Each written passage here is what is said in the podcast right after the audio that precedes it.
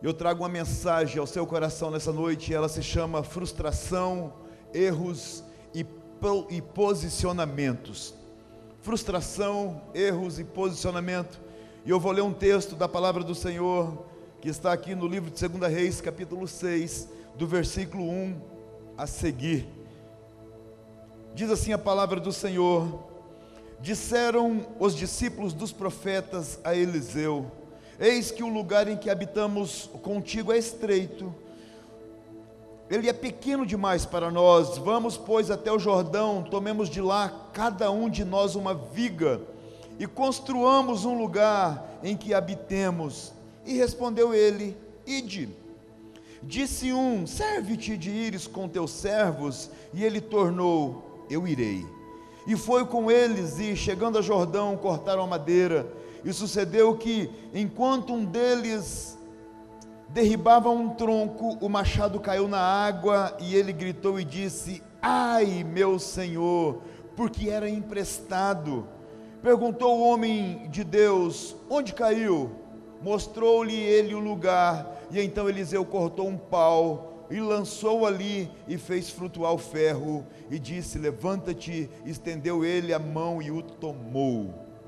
Meu Deus, que essa passagem encontre, meu Deus, um coração disponível para poder te servir. Queridos, esse texto é uma parte da história da vida de Eliseu. Eliseu havia sido discipulado por Elias, e Eliseu ele tem uma característica muito comum, que é a formação de discípulos. Em várias circunstâncias, em várias partes da vida da Bíblia, nós vamos notar Eliseu tem discípulos. Quem não se lembra daquela história da mulher em que o azeite foi multiplicado? Aquela mulher que se trancou no quarto com os filhos e encheram aquelas botijas de azeite. No começo da história, ela chega para Eliseu e diz assim: Eliseu, o meu marido, o teu discípulo, ele morreu. Então, queridos, nós notamos que uma das características de Eliseu é formar discípulos. E agora nós estamos aqui no texto justamente numa escola de profeta, numa escola de discípulos.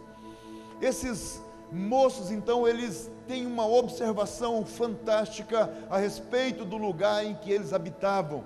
Eles disseram para Eliseu: Olha, o lugar é pequeno. Eles têm uma percepção de que alguma coisa estava errada. E aí, queridos, eles não só têm uma percepção, eles eles se colocam à disposição daquele problema. Ele diz: Olha, vamos dar uma solução. Aqui perto do Jordão tem umas árvores. Vamos lá, vamos cortar. Eles percebem o problema, ele se coloca à disposição e agora ele se envolve. Ele diz: se cada um de nós tomar uma viga, se cada um de nós cortar uma árvore, nós vamos resolver esse problema rapidinho. Queridos, isso geralmente acontece nas nossas famílias, acontece nas nossas vidas. Alguém identifica o problema. Alguém diz: Ó, oh, tem um problema nessa casa, tem um problema nessa família. Mas aí o que nós costumamos fazer é terceirizar o problema, é jogar a culpa para o outro. A mulher vai dizer assim: Ah, pastor, esse problema aí é dos meus filhos. Os filhos vão dizer: Pastor, esse problema aí é o meu pai, que é muito careta, que não sabe fazer as coisas o pai vai dizer: o problema é a mulher. E nós costumamos terceirizar o problema. E queridos, esses moços, eles não, eles oferecem uma solução para esse problema. Eles estão no meio de, dessa tarefa e acontece um imprevisto. Aquela ferramenta que ela era emprestada, ela cai na água acontece uma frustração, acontece uma decepção. E queridos, nós estamos vivendo hoje no começo do mês de março. Já era para a cidade estar a todo vapor, o comércio a todo vapor. O brasileiro tem um, um conceito que diz que as coisas no Brasil acontecem depois do carnaval e já passou o carnaval, já passou tudo. Nós estamos em março, mês da mulher, mês em que o comércio iria bombar. E agora acontece esse mini lockdown. uma doença que nós pensávamos que já estava controlada, agora ela volta. A pandemia volta a todo vapor e agora nós estamos de volta aqui a um culto online porque aconteceu alguma coisa e isso gera em nós frustração. Isso gera para o comércio uma decepção, isso gera para quem estava com o planejamento feito para esse ano frustração, decepção.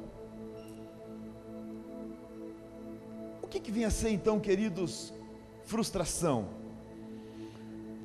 Frustração não é a inviabilização do projeto, não.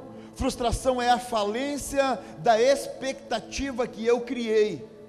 Eu crio uma expectativa no meu, na minha cabeça, na minha mente, e aquilo não acontece, aquilo me deixa frustrado, aquilo me deixa decepcionado. E é isso que nós vamos falar hoje sobre frustração, sobre erros. Quem é que já não planejou alguma coisa e deu errado? Eu como pastor eu eu vejo direto relacionamentos que começam pela internet. A pessoa olha aquela foto, olha o Facebook, o Instagram, e na hora que ele olha, ele vê aquilo, meu Deus, que pessoa maravilhosa. Ele esquece os filtros, ele esquece o, as ferramentas de, de fazer maquiagem, que eu esqueci o nome, Photoshop, essas coisas tudo, e outro dia alguém me confidenciou um caso aqui de Sinop, o cara veio de longe para poder encontrar alguém aqui. E ele com o celular com a foto da pessoa, pastor Renan, e ele passava no local olhando as pessoas com a máquina, com, com o celular e ele não reconhecia. Até que ele chegou para uma moça e falou assim: É você? A moça falou: Oi, é óbvio que o negócio não deu certo. É lógico. Aquilo gerou naquele moço uma frustração. Para quem é cozinheiro, para quem gosta de se se colocar na cozinha, e eu me coloco na cozinha de vez em quando, eu gosto de cozinhar, não sou um chefe, um, um master chef, mas eu gosto. E de vez em quando, queridos, nós nos deparamos com uma receita da internet. De vez em quando nós olhamos para um prato, para um pudim, para um negócio, e você olha aquela foto e diz: Meu Deus, que coisa gostosa. A fotografia brilha, aquele negócio fica bonito. E aí você se coloca para fazer aquilo. Todos os ingredientes, todos os passos, a temperatura certa, tudo que pede naquela receita você coloca. E aí você diz assim: Eu vou chamar alguém. Ah, vou chamar, vou impressionar um amigo, uma amiga, uma família. E você chama essa pessoa, e na hora que a pessoa está chamando, é a hora de você colocar aquilo, tirar do fogo, tirar do prato, é na hora de você tirar da forma. E você olha para aquilo que você fez e aquilo que estava proposto a fazer, e você tem uma frustração, tem uma decepção. Por mais que a pessoa diga, não, mas está gostoso, você vai dizer, mas está feio. Queridos, essa, essa frustração que nós temos ela. Eu tenho uma novidade para falar para você: o errar, a frustração e o erro faz parte do processo. Errar faz parte do processo. Primeira coisa em errar, só erra quem coloca a mão na massa. Só erra quem se propôs a fazer. Eu não sei se você, você que está em casa me assistindo, já viu alguém criticar as crianças correndo aqui na igreja? Eu ouço isso de vez em quando e eu já fiz isso. Quando eu cheguei nessa igreja, o meu filho mais velho, ele era de colo. E eu olhava, pastor Sérgio, e eu falava: será que esses pais não sabem educar esses meninos? Meu Deus, é uma hora e meia de culto, será que eles não conseguem colocar essas crianças no seus devido lugar? O meu cresceu. E aí, queridos, só critica quem não faz, ou quem não sabe. Eu tive que pedir perdão muitas vezes por essas minhas críticas, por causa dos meus filhos. Só erra quem coloca a mão na massa. Depois, só erra quem tenta acertar. A Bíblia não diz que esse moço estava brincando com o machado, a Bíblia não diz que ele estava fazendo alguma outra coisa com o machado que não fosse trabalhar, não, ele estava trabalhando. E queridos, muitas vezes no, no afã de nós acertarmos, nós erramos, mas isso, como eu disse, faz parte do processo. Eu não sei se ele tinha habilidade, eu não sei se faltou para aquele moço posicionamento.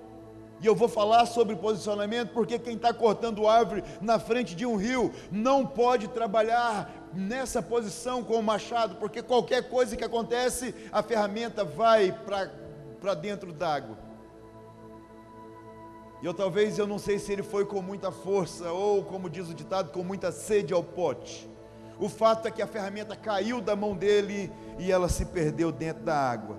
Então nós erramos tentando acertar e por fim, quando nós erramos, nós nos tornamos o centro das atenções. A Bíblia não fala mais nada a respeito daqueles jovens. A Bíblia não fala de quem chegou com o machado e voltou com o machado. Não fala de quem saiu com o tronco, chegou com o tronco. Não. A Bíblia vai falar somente daquele que errou. Porque quando nós erramos, nós nos tornamos o centro das atenções. E aqui entra a minha mensagem. O que fazer, queridos, quando os erros acontecem? O que fazer quando, em decorrência da nossa, na nossa vida, nós erramos? Como que nós enfrentamos erros? Como é que nós enfrentamos frustrações? Primeira coisa, nós temos que ter posicionamento. Primeira coisa que aquele jovem faz, ele grita. Ele sabe a gravidade do erro. Anote isso. Ele sabe a gravidade do erro. Você já pensou se fosse você com aquele machado na mão? A hora que o machado cai na água, pastor Renan, tuf, fez um barulho. Alguém pergunta que barulho foi esse? Alguém diz: não, é um peixe. O barulho é de um peixe. Por quê, queridos? Porque nós temos dificuldade em assumir erros. Mas esse moço não, ele grita: ai! Muitas vezes, queridos, nós não podemos seguir caminhando como se nada tivesse acontecendo na nossa vida quando está acontecendo algo. Nós não podemos fingir que nada está acontecendo quando está acontecendo. Porque quando o problema chega no gabinete do pastor, é porque já separou, é porque já fez tudo, é porque já aconteceu a tragédia e eles enfrentaram o problema quietos. Tem tanta gente andando por aí com um machado na mão, só com um pau. Explica isso, pastor. Tem muita gente com uma aliança no dedo, mas essa aliança não representa mais nada. Não é sinônimo de fidelidade, não é sinônimo de relacionamento, não. Ela está ocupando um lugar, mas aquilo não diz o que realmente ela o é.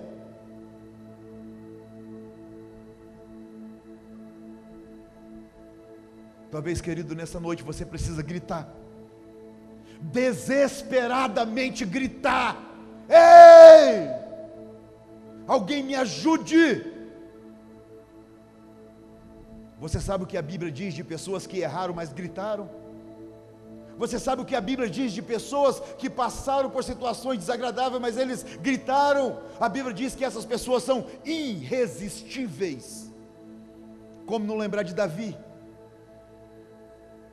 O profeta Natan vai na casa, no palácio de Davi, e ele vai apontar Davi. Davi havia errado, Davi havia, havia trapaceado, Davi havia ah, cometido delitos terríveis. O profeta Natan chega para ele e diz assim: Rei, tem alguém no seu reino aqui, muito rico, tem muitas ovelhas, e por outro lado tem um que só tem uma ovelhinha. Esse muito rico recebe uma visita, e em vez de matar das suas ovelhas, agora ele pega aquela família que só tinha uma, toma aquela ovelha e mata aquela ovelha para servir para o visitante. O que vai se dizer a respeito desse homem? Na mesma hora, Davi diz: Esse homem é passivo de morte, ele tem que morrer. Aí o profeta estende a mão e diz: Você é essa pessoa, tu és essa pessoa, Davi. Querido, se fosse nós, se fosse eu, se fosse você, talvez nós diríamos para o profeta: Você falou isso aí para alguém? Ele vai dizer: Não. Disse: Então vem cá. Alguém corta o pescoço desse profeta aqui e está tudo certo. Você comentou isso com alguém aí, Natan? Não. Então vem cá, Joabe, pega a espada e tchá. Mas não, queridos, quando o profeta diz é você, ele reconhece o erro, ele cai por terra e ele diz: Eu pequei contra o Senhor. Ele grita: Eu cometi um delito. E quando ele vai escrever o Salmo 51, queridos, a respeito desse texto, ele escreve o Salmo 51, ele confessa o seu pecado e ele faz um pedido para Deus: não me lance fora da tua presença e não retira de mim o teu Santo Espírito. Talvez essa é a noite você gritar. Talvez seja uma noite de você se desesperar aí onde você está e dizer: Ei, eu estou aqui. Uma segunda coisa, queridos, que esse moço do machado faz, ele considera o alcance dos seus erros. Ele grita: era emprestado. Na realidade, ele está dizendo o que está acontecendo aqui é maior, ou é, não, não, não resume simplesmente em mim. Isso aqui não era nosso, nós vamos ter que prestar conta. Nós vamos ter que conversar com alguém, esse negócio aqui não era nosso. Tem tanta gente andando na rua, como se a vida dele não dissesse satisfação a mais ninguém. Eu me lembro, pastor Sérgio, pastor Ariovaldo, quando ia sair na rua, mesmo quando ele estava sujo do trabalho, ou quando ele estava na casa dele e ele trocava de roupa, ele não saía de qualquer jeito. E se nós fôssemos sair com ele, pastor Renan, ele dizia: coloca uma roupa. Mas bispo, por quê? Ele diz: Tilica, nós representamos um, um, nós representamos um povo. Nós representamos um povo, nós representamos alguém. Eu me lembro de quando eu ia sair de casa que eu ia para as festas, para a noitada, meu pai me pegava pelo braço, meu pai dizia: Tilica, todo mundo nessa cidade sabe quem você é, todo mundo sabe de quem, é, de quem você é filho, então respeita o meu nome aí. Tem ações, queridos, que nós fazemos e nós estamos denegrindo o nome de alguém, nós colocamos o nome das pessoas à nossa volta em jogo.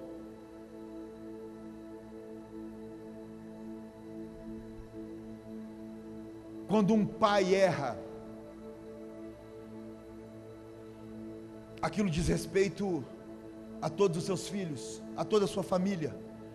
Quando um líder erra, aquilo diz respeito aos seus discípulos, diz respeito à sua igreja.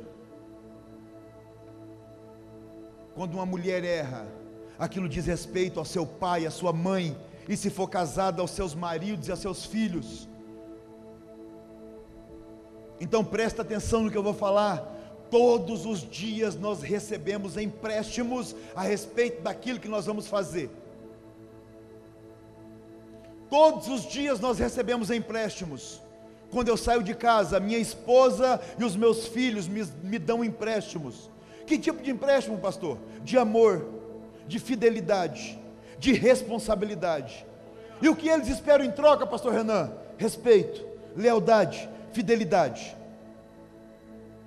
Eu, como pastor dessa igreja, essa, essa igreja, ela me dá empréstimo, para que o meu chamado aconteça, para que a vocação que vem de Deus aconteça na minha vida, essa igreja me dá empréstimo, e o que ela espera em troca da minha vida, que eu fique com o meu machado na mão, que eu não perca a minha integridade, que eu não perca o meu machado.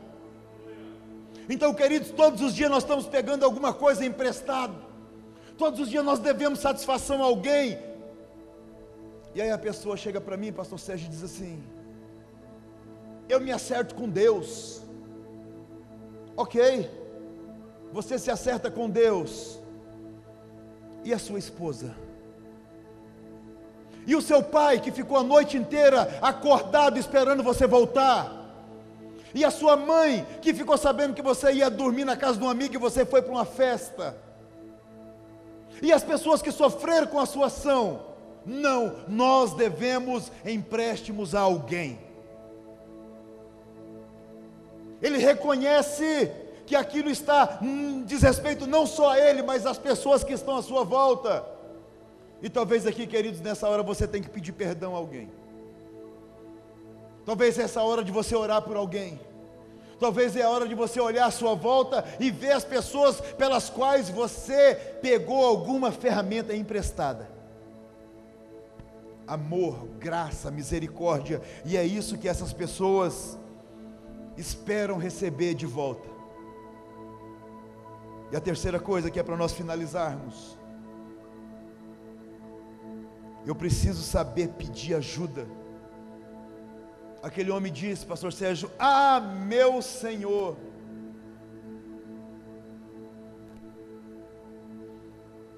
Tem tanta gente sofrendo sozinho. Tem tanta gente sofrendo sozinho. Tem tanta gente calada, precisando de uma palavra, precisando liberar um perdão, precisando falar com alguém, mas não consegue Se fosse eu que estava ali, pastor Sérgio, na hora que o machado caiu na água, talvez eu pulasse atrás.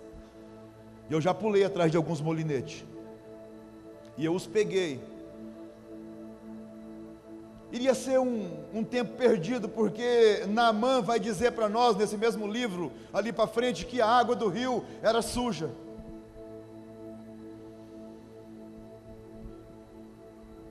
Talvez você que está me ouvindo aí no conforto da sua casa, Talvez, querido, nessa noite é uma noite de você clamar por ajuda.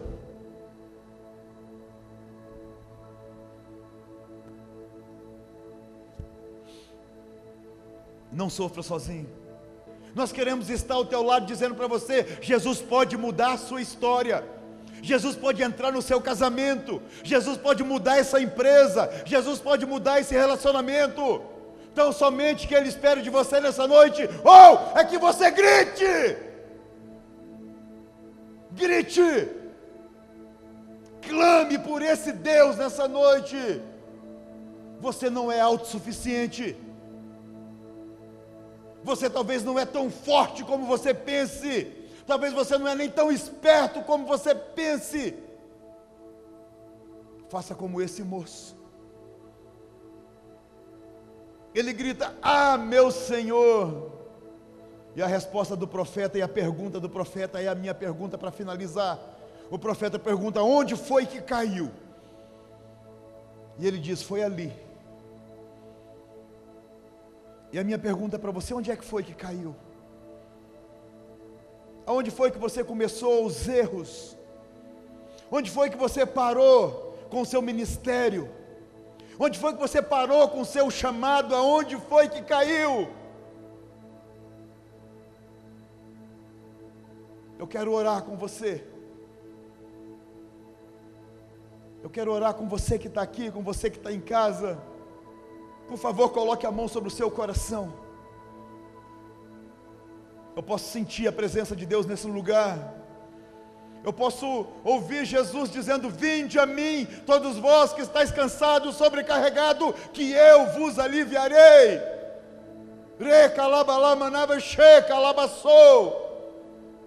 Meu Deus, eu quero pedir uma bênção sobre essa família, sobre essa pessoa que está me ouvindo, que está me vendo agora.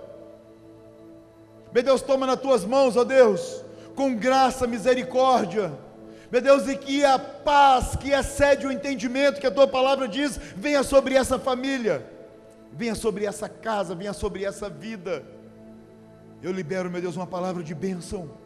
Eu libero uma palavra de bênção sobre esse lar. Eu libero uma palavra de bênção sobre essa vida. Que a alegria dos céus, que a alegria do Senhor inunda esses corações.